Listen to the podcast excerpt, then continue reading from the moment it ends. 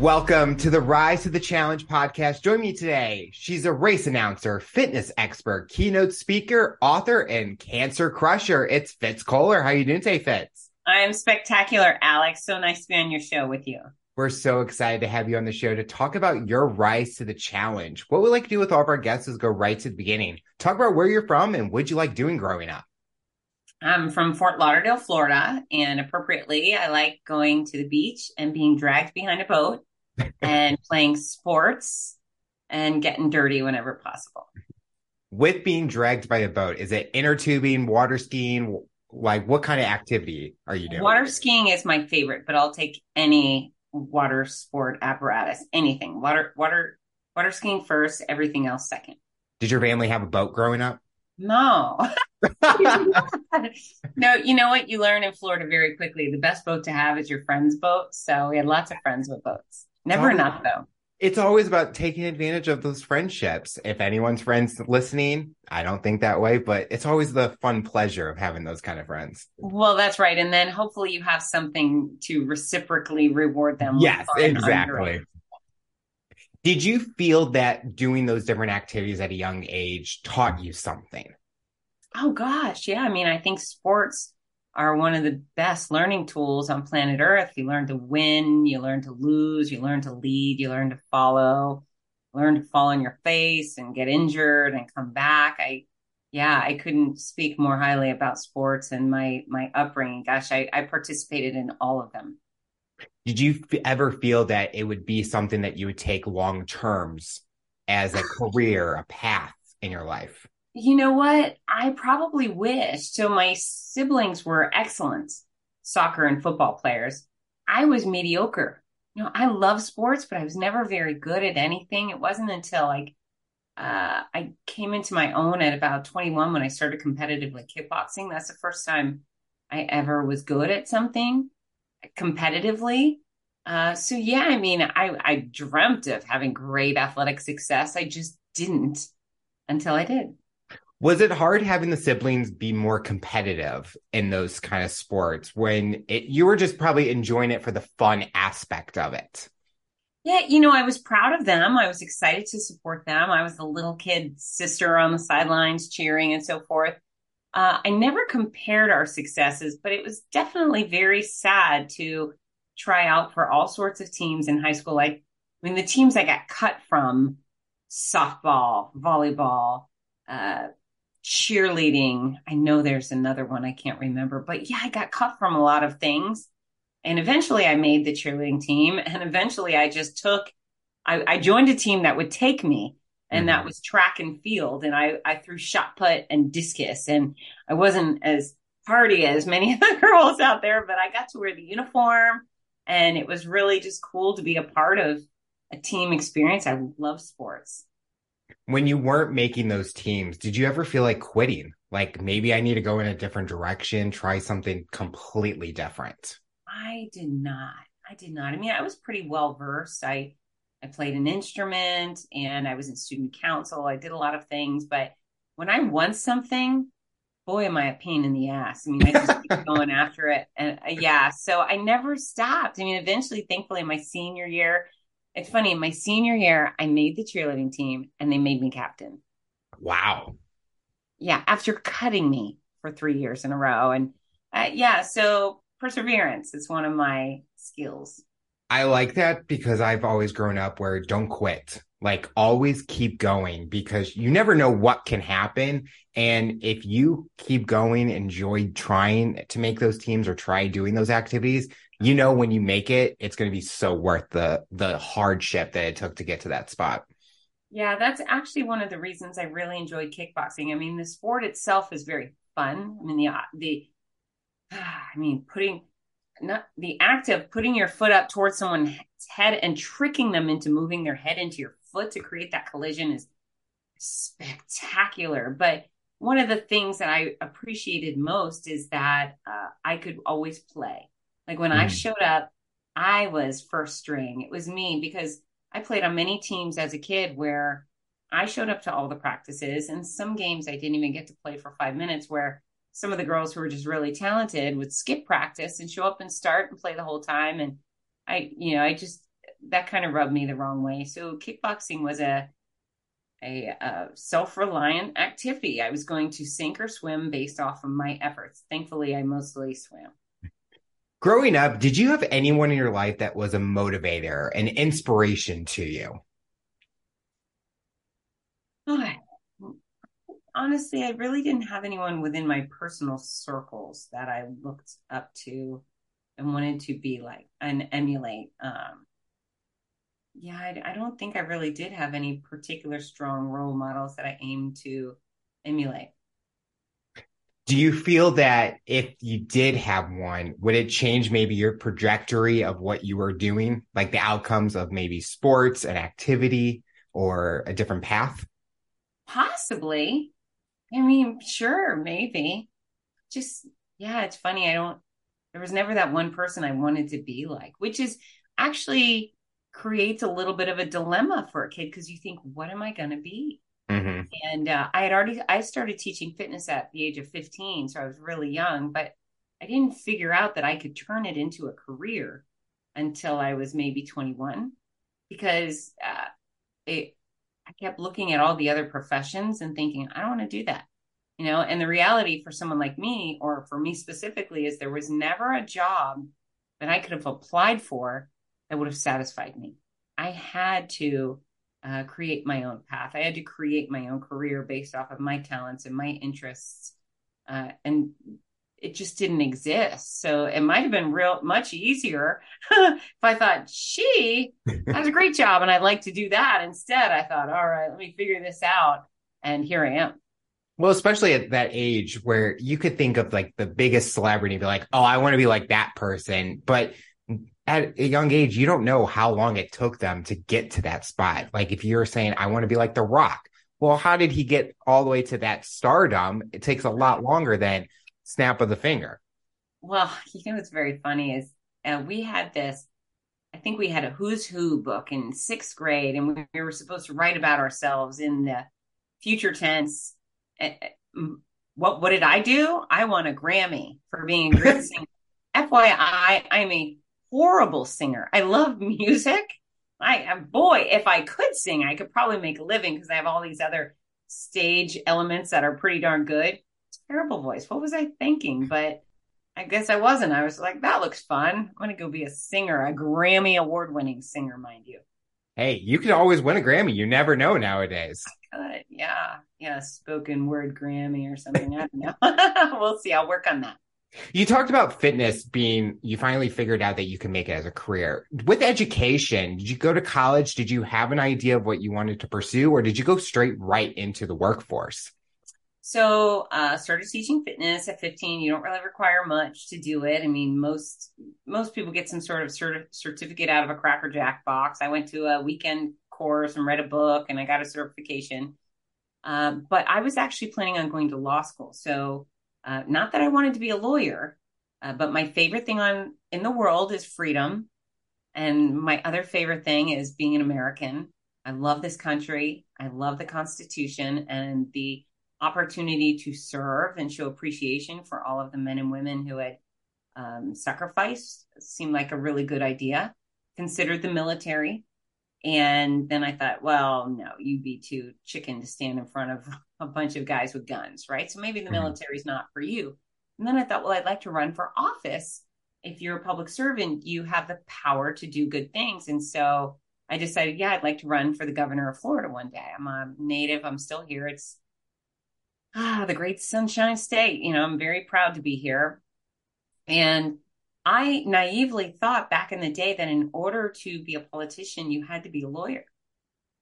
And nobody set me straight. Nobody did. So I was at the end of my undergraduate career. I had a uh, my my major was political science at the University of Florida, and I was planning on going to law school. And at the very last semester, now, mind you, even though I had been teaching fitness for many years, I had taught fitness in Europe. I taught fitness on television. I was damn good and very successful with it. I still thought, well, you can't make a career out of that. You got to do this other thing. So I took this career planning class, and the teacher made us all make a top 10 list of things we love to do, top 10 things, top 10 list of things we hated to do. And uh, on the top of my love list, top three things were number one was sports and fitness, number two was music, number three was helping people. Nerdy, but those were my top three on my love list. On the top of my hate list, number one was sit down, and number two was read. And what do attorneys do all day? Sit down and read. Sit and read. And so I'm looking at these papers going, ah, crap. So I ditched law school and I looked at this love list and I thought, well, dummy, you're already doing what you love, what you want to do. Um, how do you turn this into a career? And the reality is, fitness for most people is a terrible professional decision. It's filled with part time work, teaching classes here and there, personal tri- training here and there. I mean, even when I was doing personal training and charging $150 a session, you still never have a sick day. You never have a vacation day. It's mm-hmm. not a good career. The way I do it is a wonderful career. But that's how I had to figure out how do I turn this into this job into a profession? I earned my master's degree. I went back to school. I got my master's in exercise and sports sciences. And then I built a career based off of mass media, public speaking. Uh, at only consumers can only buy my services in a few ways. They can buy my books, my online courses, my DVDs. Other than that, corporations pay my salary, which is really how I prefer it. At the beginning of your fitness teaching journey, do you have a moment that sticks out to you that was like shocking? Like, how did I get here to do this? Uh, not a how did I get here, but one of my greatest aha moments was when I transitioned to television. So, uh, really enjoyed the live class experience. I mean, especially when I was teaching at UF, with you know, I'd get a room full of sixty college students, and we I, we could play vulgar rap music, and it was rockets, and the windows would fog up from the sweat and the heat. It was so great. And uh, then this TV producer was cat casting for a show, and I auditioned, and he hired me. And I had two great moments there. Number one is I learned that my skills were transferable to a t- to a camera. You know, teaching to on television was just as comfortable as teaching in a classroom. And then the other aha moment was when uh, the show started airing, and I would, you know, go do stuff around town, and strangers would come up and say, "Are you Fitz?" I am. I've been watching your show. I do it every time it's on, and I've lost 17 pounds. Wow. Or I do your show all the time, and my back doesn't hurt. And I can't tell you how powerful those moments were. I mean, I know those people probably felt like silly for talking to me, but they were, it was so meaningful. And the fact that I got to help strangers, you know, so helping these 50 people in a classroom was really cool. And I was very proud of that and I enjoyed it. When I got on television, I could help thousands or millions at a time. And that knocked my socks off. That really convinced me that this is fitness is what I'm passionate about. This is what I want to do. And that's how I want to do it. Did you feel like a local celebrity when going around town, people recognizing you? You know what? Uh, I'm not an actress or a singer. I don't do any of the cool things that people really, uh, what's the word? Um, go a little gaga over. I feel like I'm everybody's friend, right? I feel mm-hmm. like they they know me and they're like, oh, she's fun and she's silly and you know, we do push-ups together or whatever. I don't, I don't know if celebrity is the right word. It's nice to be well known and appreciated. Especially with fitness and people appreciate because it's hard for people to admit that to a trainer you helped so much and you're making an impact in their life, but they don't realize that if as the trainer, they're making an impact to you because yeah. they are supporting what you love to do every single day.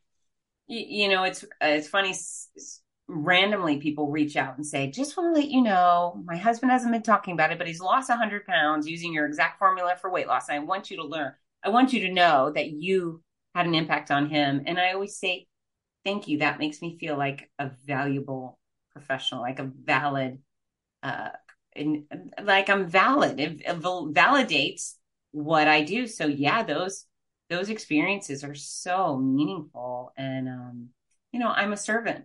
I'm a servant. I'm not the star of the show. The the people that I work for or work with, they're the stars of the show. I'm I'm their uh, their information source. As a trainer, was there ever a time that it was hard or challenging that you faced? Uh, no, no. It's always been awesome. I've maybe, you know, when I broke my foot once, I had to work on crutches. That was kind of tricky, Ooh. but I figured it out. I figured it out. So no, nothing's ever been challenging for me in fitness. It's always been awesome. Did you ever always think about that next step? How can I get farther? Like, what can I do differently that maybe no one has ever seen before, or challenging myself as a trainer to come up with something new? Yeah, so I'm constantly motivated for more. I want more always. I want more people. Um, no matter how many people I reach, I will feel like a failure for those that I did not reach. Mm-hmm. Uh, my role model as a grown up is Jack LaLanne, and I don't know if you remember him, but he's ancient and he's dead. But he was they call him the, the Godfather of fitness, and and he he was that household name.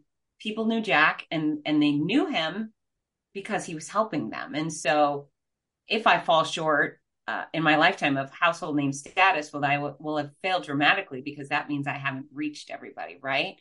Um, so pushing the envelope, I get these ideas. You know, it, it's when my kids were very, very little my daughter was in kindergarten and one of her friends was running before school.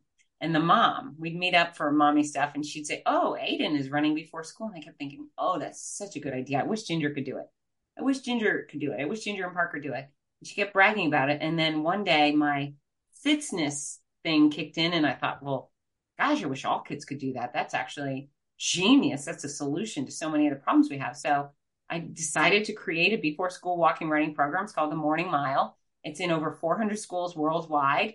And these kids have run millions of miles and their families and the faculties. We've been able to get so many little people and grown-ups up and active. It's incredible and hopefully create lifelong habits. So that's something I wanted more with. Um, you know, with the cancer nonsense, I hit a point where I was, uh, I hit rock bottom. Like I had lost 11% of my weight and 80% of my strength. And, you know, I had this moment in the gym where I finally really, I knew I was weak, but I sat down, my, was my skeletally skin, thin body and my bald head. And I was so proud to go back in the gym and try again. I tried to lift the amount of weight that I had lifted previously and it didn't budge. I had to keep lowering the weight and lowering. And I, and what ended up is I could only lift 20% of that previous amount. And I thought two things. Number one, I thought, well, I know exactly how I'm going to build this back up. I have, I knew it in my head. I had this beautifully designed program to go from weak and pathetic to strong and athletic. And I did it. And I, I ran the Boston Marathon a little over a year after finishing chemo and radiation and all this stuff. But the other thought I had at that moment was, oh my God, can you can you imagine what it would be like if I weren't a fitness expert? If mm-hmm. I had mm-hmm. hit rock bottom, if I was a shell of my former self and I had no way to dig myself out of this hole, that would be devastating. That would be defeating. I might have run home from the gym crying and spent the next day in bed. And so I, what do I do with those moments? Is I was like, all right, I'm going to help people. And so that's how these next two books, Your Healthy Cancer Comeback and the Healthy Cancer Comeback Journal, were born because I just couldn't stomach the idea of people not knowing how to rebuild their bodies. And, you know, cancer is brutal. Care is brutal. And there are no resources like these. So, so yeah, I push the envelope based on the needs, the holes, the gaping holes that I find. As we mentioned at the top of the episode, Cancer Crusher yeah. Going before the diagnosis, did anyone notice changes? Because you talked about hitting the rock bottom, having to change the weights because you couldn't perform at the level that you were working out at. Did anyone notice any differences before then?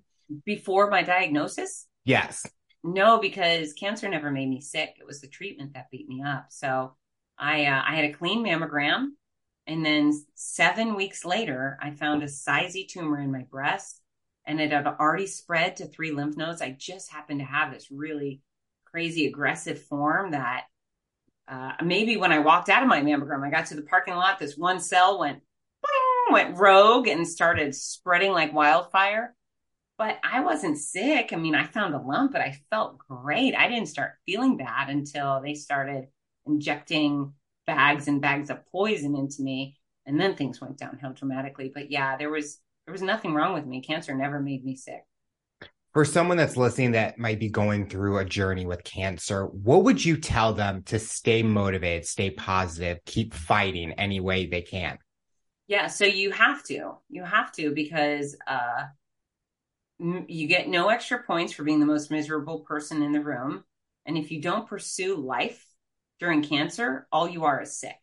And listen closely, all you will be is sick. And I don't say that to make you feel sad. I say that to kick you in the can, can and inspire you to do better. So I had um I had these mental tactics, my three P's, I call them, and then I had the physical tactics. And uh, you know, if you want, I, will go into them. Mm-hmm. Sure. Yeah. So first of all, uh, you know, I definitely thought I was going to die. I was terrified, and and you know, more so than losing my life, I was terrified of not being with my kids as they grew up. That was that was it. I was losing their life, so it was very stressful and scary. But my doctor convinced me I was going to survive. I just had to endure the cure. So um, I recruited Perspective, which has always been my right hand man. You know, before my diagnosis, I used to always say, "Oh, it's not cancer." And so, no matter what went wrong, traffic jam or you know, late reservation or whatever it is, I would just ah, it's not cancer, and then I'd get over it. Well, this time it was cancer. And so, what could the better spin be? Well, for me, I was very fortunate that I wasn't a child with cancer, because as you can imagine, that's got to be the worst thing to be like a cute three year old kid with mm-hmm. cancer. Mm. And I was so grateful it wasn't my kid with cancer. And so for that, I decided to be grateful and put on my big girl panties and uh, make it through. You know, do whatever I had to do to figure it out, to get through it. Um, number two, I chose to pursue my passion. So where if I would have taken a year off and just stayed in bed for a year and a half, because I had chemo for 15 months, um, nobody would have blamed me, but I would have blamed me. Two things. I had wonderful kids and uh, I was not going to miss out on their special events. So before I started treatment, I decided if they had a sport, a ceremony, or a show, I was going to be there. I was not going to let cancer take time from me and my kids, especially the special times. And then the other thing I decided is I was not going to let cancer take my career. Now, if I had taken a year and a half off, Fitzness would be dead. I might be alive, but mm-hmm. my brand would be dead. My business would have fizzled out. I earned my rightful spot on those very coveted stages I stand on, on those extraordinary events surrounded by thousands of incredible people. I earned my right there, and cancer wasn't going to take that. And so I committed to doing my job uh, full out, no matter what.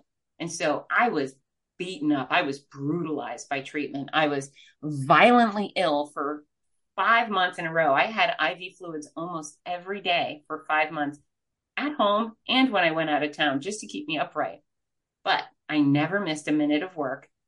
And magically, when I would show up at an event, you know, quite often I'd get there. The travel days were really difficult. I'd get to where I was going, sleep the night, and uh, quite often I would sleep on the hotel bathroom floor. The room was spinning, and it was awful. And then at 4:30 in the morning, my alarm would go off. I would drag myself up and get myself dressed, and I would drag myself over to the start line. And then the second I stood on those stages surrounded by those awesome people, every single thing that was wrong with me disappeared.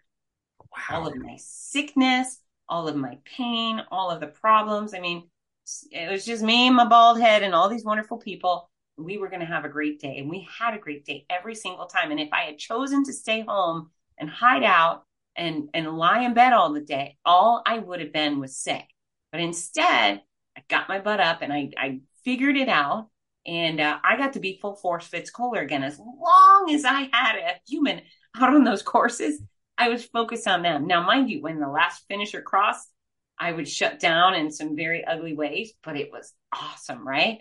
So, um, my kids, they were worth it every single time. My career was worth it every single time. And in fact, uh, instead of my business dying during that nightmarish chemo experience or cancer experience, my business tripled. So I made some really good decisions there. And then I also chose to be positive because, again, you don't get any extra points. Now, did I cry? I cried probably every single day. It was hard, it was stressful. Uh, it, it, it was unbearable at times, but I would get the cry out. I would sit in my car alone and cry, or cry alone in my bathroom, and then I would dry my tears and I would figure out a way to have a smile, right? If somebody said something funny, I allowed myself to have a laugh. I kept my animals close, my dogs, my bestie. I had a duck at the time. She was a, she was a ray of sunshine. So, you know, the the secret here is not to be immortal, to not be anything less than human, but to uh, to do the things that will keep some some inspiration, some vibrancy in your life. Yes, I know you're sick. I know it's hard. I know it's horrible. And I've been there and I can, I have the cancer street cred, so I can say it. You will do better if you do something, something like even if you're just watching cute animal videos on your phone, incorporate the things you love in your life. Watch your favorite sport, keep your favorite music on, read your favorite books, just force in joy, or it can be a really negative experience, right? And then on the physical side, you know, there is study after study that shows that exercise and nutrition and quality sleep and those complementary cares like acupuncture, massage therapy, and counseling can help you get to remission and can help prevent recurrence. You actually have a lot of control. Now, I uh, I definitely would be dead without chemo, without radiation, without surgery. I'm not suggesting don't use those Western medicine tools, but control the things you can. You know, when you mm-hmm. build your immune system through exercise and nutrition and rest, well, you make your body a far more hostile environment for cancer cells. Yeah, let's make it a hostile environment. And on the flip side, don't put crap in your body that's going to make you weaker and sicker you know, processed foods, processed meats, alcohol, cigarettes. Duh. Like, come on. Let's make your body the strongest it's ever been. If you didn't care about health before your diagnosis, well, the second you're told you have cancer, nothing matters to you other than health or not much, right? That becomes your first thing. So, you know, I, I, I get it. If you're, if you're sick, well, then stretch in bed. And, and I, I love I'm really proud of your healthy cancer comeback, but it's chapter seven for me as a fitness expert that I'm so excited about because there's hundreds of photos with with instructions and you know the first uh, batch is exercises anybody can do with weights and bands or just your body weight. But then we go into uh, okay, you can't stand up right now for whatever reason. Here's exercises you can do in a chair, and there's a lot of things you can do in a chair. Okay, and now let's say you don't want to sit in a chair, you just suck in bed. Okay, well, here's some strength training and stretches you can do in bed. And there's mm-hmm. photos and instructions. And then, okay, you're going to be like, for me, I had to take showers multiple times a day because I was sick. And uh, I would always stretch in the shower. I'd put on my favorite music and I would stretch. And because of that, I didn't, I didn't bear the burdens of um, stiffness and inflexibility. And you know, nobody ever says, "Oh, my back is stiff," stiff, and means it in a good way, mm-hmm.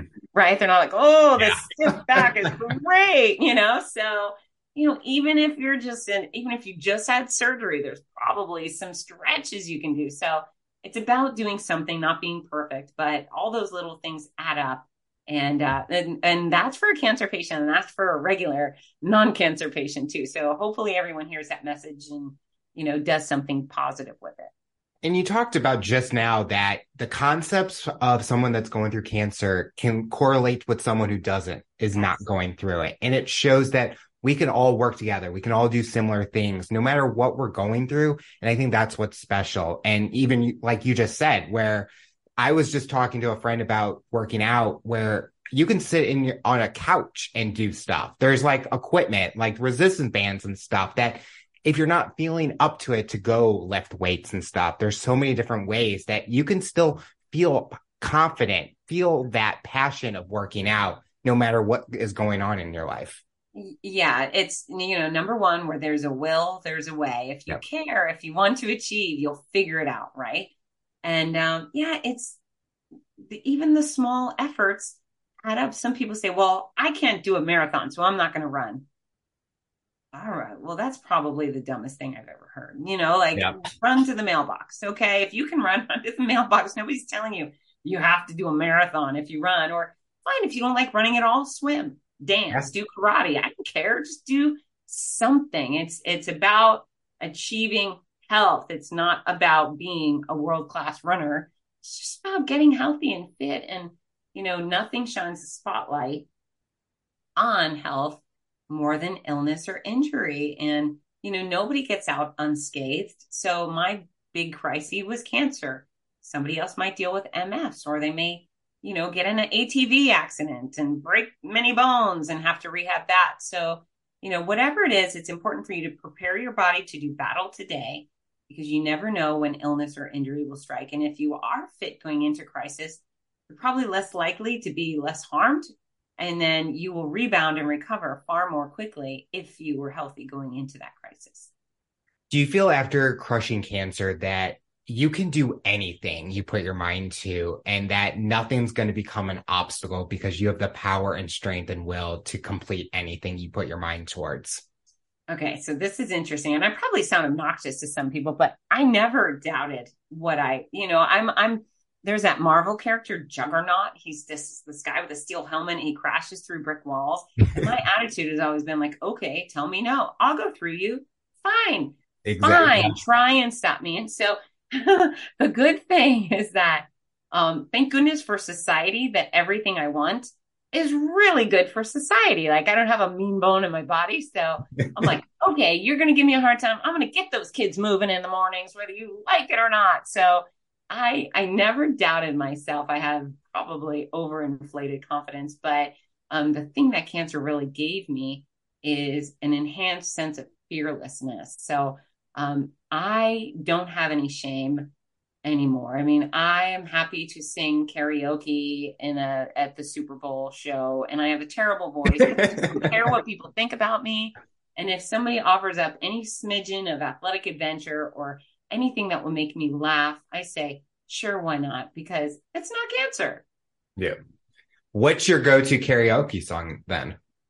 Well, it depends uh, on the day. Uh, Callin' Baton Rouge by Garth Brooks is the most saucy fun thing. However, uh, Friends in Low Places is the thing that gets everybody in the bar or restaurant singing along. So probably Friends in Low Places would be the biggest home run for me. What about you?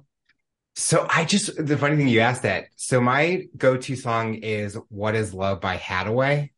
Okay. Kind of the um the one that where it goes uh uh uh uh. Yeah, uh, not that one. No, that one. Oh, that like, okay. That's that what I was thinking. I was like, I, I had to like do something where I don't get copyrighted because they're like, why are you singing the song on the episode? But that's why I did the head movement because everyone knows from that Will Ferrell. No. Oh yeah. The Will Night Ferrell. Roxbury. Yeah. Yes. I never remember the movie, but that is just a fun song. I mean, for me, that song was way before I was born, but I enjoyed those classic songs from the 80s and 90s because they have so much history and such nostalgia nowadays. Yeah. Mm-hmm. That's awesome. Well, I've never heard anyone sing that karaoke. I would love to hear you sing wow. that karaoke. I don't, I couldn't remember the last time I went karaoke, but I'll probably after this interview, I'll start singing right after it, the song. so a little sidebar is in May, I announced a Fargo marathon and, and Fargo marathon, the, the big races happen on Saturday. Most races do the marathon Sunday, which means people either, um, fly home immediately after, or they get up right early in the morning to fly out. And so Saturday night means a lot of people stick around. We went out in Fargo, which one would not imagine to be the coolest go out place, but it has a great downtown. And we had a few beers, and I'm not a big drinker, but this night I decided to have a few. And uh, I put my name in for karaoke for Callin' Baton Rouge. And in hindsight, I'm so grateful they did not call my name because I had a few beers and there were so many runners still there and they knew who the noisy announcer lady was. And I feel like that would have gone viral, at least in the running community. So I got off uh, scot free because they did not call me my name by the time I left. So looking at all the races you have announced, is there a special one or a unique one that you've had a fun experience at?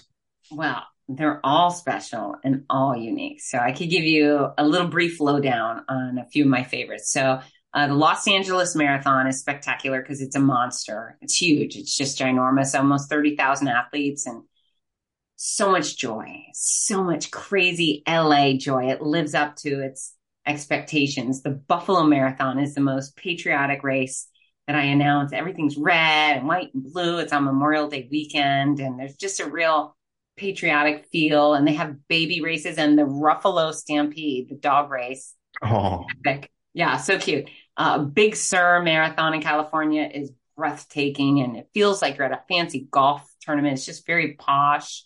Um, the Donna National Marathon to finish breast cancer in Jacksonville in February is an absolute love fest. It's just, I get, um, So last year was the first year I announced that race, and we had hundreds of women who and men who had uh, had or had survived breast cancer, and uh, it just was really meaningful to me to be able to take care of them.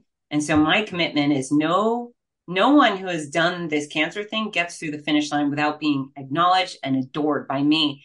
And boy, I worked so hard chasing them down to hug every last one of them and make it royal stink. And it's just such a love fest. So um, I, I, I announced dozens throughout the year. I could go on, but I'll stick with those four. Has there ever been a race that you've ever wanted to compete in, or at least try and complete? Uh, yeah. I mean, I am an athlete. I do run races. Are you talking about the ones that I announce? Yeah. Like, do you ever get that urge where you're like, I just want to get out there and join everyone and run? So, so sometimes, so sometimes I think like, wow, that would be really cool. Big Sur, for for example, is just is so beautiful. I drive the course. I, I get on the course in a car and I get to see it. but um, but I really would never ever step off the stage because I I adore what I do so much that giving it up to participate just wouldn't be worth it. Is there a past experience that has given you the confidence and the drive to be so confident when you're on that stage? Is there a, a certain item that was it maybe when you were on TV at a young age and that gave you kind of that confidence when you're on stage announcing? Uh, you know what's interesting is everything I do is cumulative. And even though I do a variety of things, sometimes I just say I'm a one trick pony, right? I make, uh, I make happy noise and boss people around to help them live better and longer. So, um, where my confidence comes in is, uh, actual expertise of content and repetition. I have, I mean, I've probably spent a million hours on a microphone. So if I'm not going to be confident do it, doing it, well, then who can be? Mm-hmm. So yeah, it's just the fact that I've done it so much and you know how some people have fear of public speaking? Yes. At this point, I have fear of not public speaking. I do love it. It's, it's, my it's my connection with humans and uh, in any capacity, whether it's TV, radio, this podcast, or keynotes and stuff. It's just I love connecting with people. I think that's the the way, what I love about doing this show is the connection where we never met, but right. we uh-huh. can find that energy where we can connect and learn more about each other and find similarities. And that's what listeners love is they can not relate to anything of that person, but there's something that guest says that they're like, I've gone through that. I've utilized that in my life. And that just shows the connection that we all have what we, we may not know. Yeah. And you know what, Alex? This is the thing where I think these podcasts are really valuable is we can all win. I truly believe it. Everybody can find their own version of success and their own health. You know, we can all be our best version of healthy. We can all be happy. We can all have great careers. There's there's no rule that says somebody has to fail. No, I totally agree. I think what I always live by this motto, rise to the challenge, where you talked about earlier where nothing's going to stop you. I, and if someone tells me no, I'm like, okay, I'll show you that I can do it because I hate being doubted on. I always prove to myself that I can do that and I'm going to show people that I can. Yeah. And you know what? The, the other really um, key thing that I keep in my mind is what you think of me is none of my business. Yeah. So I never uh, make decisions based off of other people's opinions, whether they're strangers or whether they're um, family members. I just do the things that I want to do. And you know who my my most critical judge is? Is uh, that girl in the mirror? Man, she's a tyrant. So I'm I'm after her approval, and that's enough. As a keynote speaker, what is the biggest mission or message you try to share to the public or listeners that are listening to you? You know, it varies because every audience is different. And so, um, it, it always varies. You know, some company will say, Hey, we want you to come and talk about, uh, using athletics as a form of success or a, a very fitness oriented mm-hmm. presentation. And then some people, really need that mental kick in the can. My uh, my three P's is a very popular, you know, pushing the envelope with the three P's. It's called Uh, but yeah, really what I want people to walk away with is that mental fortitude. And those three P's are a big, big one. Yep. And uh, and then that your health matters and you can achieve it. It's all very doable. This is attainable. And that's where I talk about fitness is how can I make it understandable? You know, I'll talk about fitness in a way where they nod their head and say, okay, well, that makes sense to me. Understandable. Then we go attainable. Mm-hmm. So I'm not asking them to do something unrealistic. They all say, okay, well, I can do that. And then last but not least, fun. And I think the fun goes a long way because if people are enjoying themselves, they're they're more likely to stick with it. A lot of our listeners like to learn even more personal about our guests. As we talked about your career and journey, what does Fitz like to do nowadays? What do you like to do on a weekday, a weekend with your family, friends? What kind of things do you like to do? Okay, so I start when I'm at home. I start every day at the dog park. Oh, I love my doggos. They're my best of friends and they're so easy and we just have very fun, a lot of fun together. So my dogs, we go to the dog park and we do dog walking. I like being outside. I have a, a hammock and a swing and a couch on my back porch and my backyard. So I'm out a lot. Of, I, I really enjoy working on my computer and I just choose to do it outside. I love water sports. I love exercise. I don't really enjoy going to the movies anymore. My friends, my family, my family goes to the movies, and I only I'll show up if it's like a Marvel movie. If if Thor is there, I'll show up to a movie. But um, yeah, I I'm I'm less and less enjoying going out for meals. You know, I eat food off the counter. Like, oh, it's a banana, it's a potato, or whatever. I I, would rather spend time with people doing stuff. And usually that's walking on a trail or going to the dog park. So I'm pretty boring. That's, that's my answer. That's what I like. The dog park. My mom's to love your answer about the Marvel movies because she'll go, like, we went to Universal. Where were we? Oh, Universal Studios. And she's obsessed with Chris Evans and Captain America. And she's like, well, it's not him. So I don't want to go see. They had like the people that you could take yeah. photos with and she got she's gonna hate me for saying this, but it's her. not that person. It's not yeah. Chris Evans. I don't want to see him. Or if it's on a t-shirt or something. But when you said that, I go, Oh, my mom's gonna love that answer. Well, the Chris's are great. And you know what's so funny is I was and Chris Hemsworth is a spectacular human for many reasons, but I would say Chris Hemsworth is, is my boyfriend. But as Thor, like if he were my boyfriend, he would have to wear the Thor gear all the time and just dig that hammer and the whole the whole giddy up. So yeah, I, you and your mom, your mom and I should go stalk the Chris's and make them our friends. She'd be on the first plane out. She could. Sweet, sweet.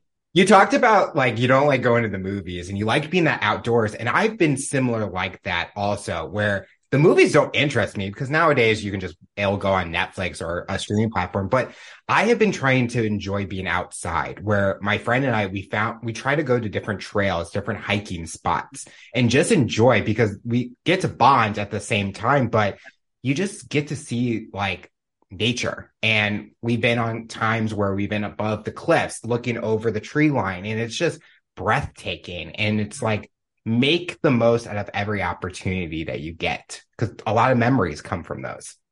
I, I agree. You know, it's not about just being outside, is like you said, multitasking. How can I accomplish a variety of things at once? And so outside, you know what I do? I, I, I am a loner. I, I spend a lot of time alone, um, but I'm also a learner. I'm a nonfiction nerd. So I always have audiobooks or podcasts playing just so I can walk and listen and be with the dogs. And uh, yeah, I just, I'm constantly trying to absorb information to um, be better. As a self published author, I have this great resource, Julie Broad with Book Launchers. She's made hundreds of these little mini videos teaching you tips and tricks for self publishing. She's genius. She, you can also hire her to do all of that all of the work, but I'd rather not farm that out. She still she gives me the information for free, all of us, and I can't tell you how many miles I have done walking with the dogs, listening to Julie and her little uh her little episodes, but they're really helpful, really helpful. So yeah, multitask, hang out with a friend on the go and get fresh air. Do you have any goals that you have set for yourself in the next few years, both personally and professionally? I do. I do. So uh, I have some obnoxious keynote goals. So I've I've hit a certain level, and I'm very proud of myself for hitting a certain level. But there's a few bars I'm looking forward to achieving in that regard. Uh, I have this third and fourth book coming out that you know which will round out the cancer comeback series. I don't know if there will be another book. We'll see. I mean maybe if something speaks to me. Um, but after that there will be a, a, a fitness book for the masses. Uh, so that's that's on that list. And then um, I head to England in a couple of weeks to speak, and I'm hoping to pick up a couple of uh, race announcing opportunities in Europe. I think that would be fun to branch out in that regard. Is this the first time you've been to Europe, or is this no? Been I, there before? Yeah, I have. I've I've done a few interesting things. I taught I taught fitness on a cruise ship when I was 20. Wow. And we sailed through every country in Scandinavia, Russia, Estonia. So that was pretty cool. I lived in England for quite a bit, taught fitness over there. Scotland, Ireland is my favorite company country. And where else? I think I did some work in Germany and Switzerland too. So I, I've been around. So I'm looking forward to going back when you're doing the fitness classes and stuff, do you get to enjoy being a tourist for those areas? Do you make it a mission to explore? Because you talked about like learning. Did you make it a mission at that time to learn? Well, you know what's so crazy? I mean, when I go to England, um, I am hired. They they they have me on a stage for 30 minutes. That's my obligation. Wow. 30 minutes. Yeah. so, know. So I'll stick around and be involved just because I want to. Um, but I could walk out of there and do X, Y, Z, whatever I want to. So I'm I'm actually going to be there for a week. I'll do a little press for the books, and um, then yeah, I'm going to take advantage. Usually, when I travel for uh, races, for example, um, there's the DC Superhero Run series I've been announcing, and this year we had eight stops all over the country, and uh, they were on Sunday morning. So I would arrive Saturday morning. Usually, I go to the zoo. There's a theme here. I'm an animal nut, apparently I go to the zoo, St. Louis Zoo, Dallas Zoo. I just go to the zoo, maybe see some other things, have dinner with a friend, get to bed early, you know, uh, announce a race, and then fly directly home. So I try to make uh, time and make use of a new place by seeing something interesting. So yeah, I'll, I'll travel. I'll see. I'll sightsee for sure. The final question I'll ask you for someone that's listening to this interview based on your journey and experience, what tips or advice would you give them to overcome obstacles, accomplish their goals, and rise to the challenge? Well, I think the most important message for me to share is to prepare your body to do battle today because you never know when illness or injury will strike. And the healthier you are today, uh, the less harm you might incur and the quicker you will rebound your your your health is you know getting to 90 sounds like a really great goal but getting to 90 and not being able to get out of bed sounds like a a sentence mm-hmm. not an opportunity so please just do better do something to be better today push the envelope a little bit tomorrow and uh, eventually you might get to a place where you feel really great and uh, you're feeling really good. You deserve that. Fitz, I want to thank you so much for coming on the show and talking about your rise to the challenge. You're inspiring so many people, and we're excited to see what the future looks like for you. You're awesome, Alex. This has been a really fun conversation. Thank you. Tune in next time, hear my next guest talk about their rise to the challenge. Remember to follow and subscribe on all major audio platforms, and make sure you subscribe to our YouTube channel for the full-length episode of video format. What path do you take to accomplish your goals? You decide.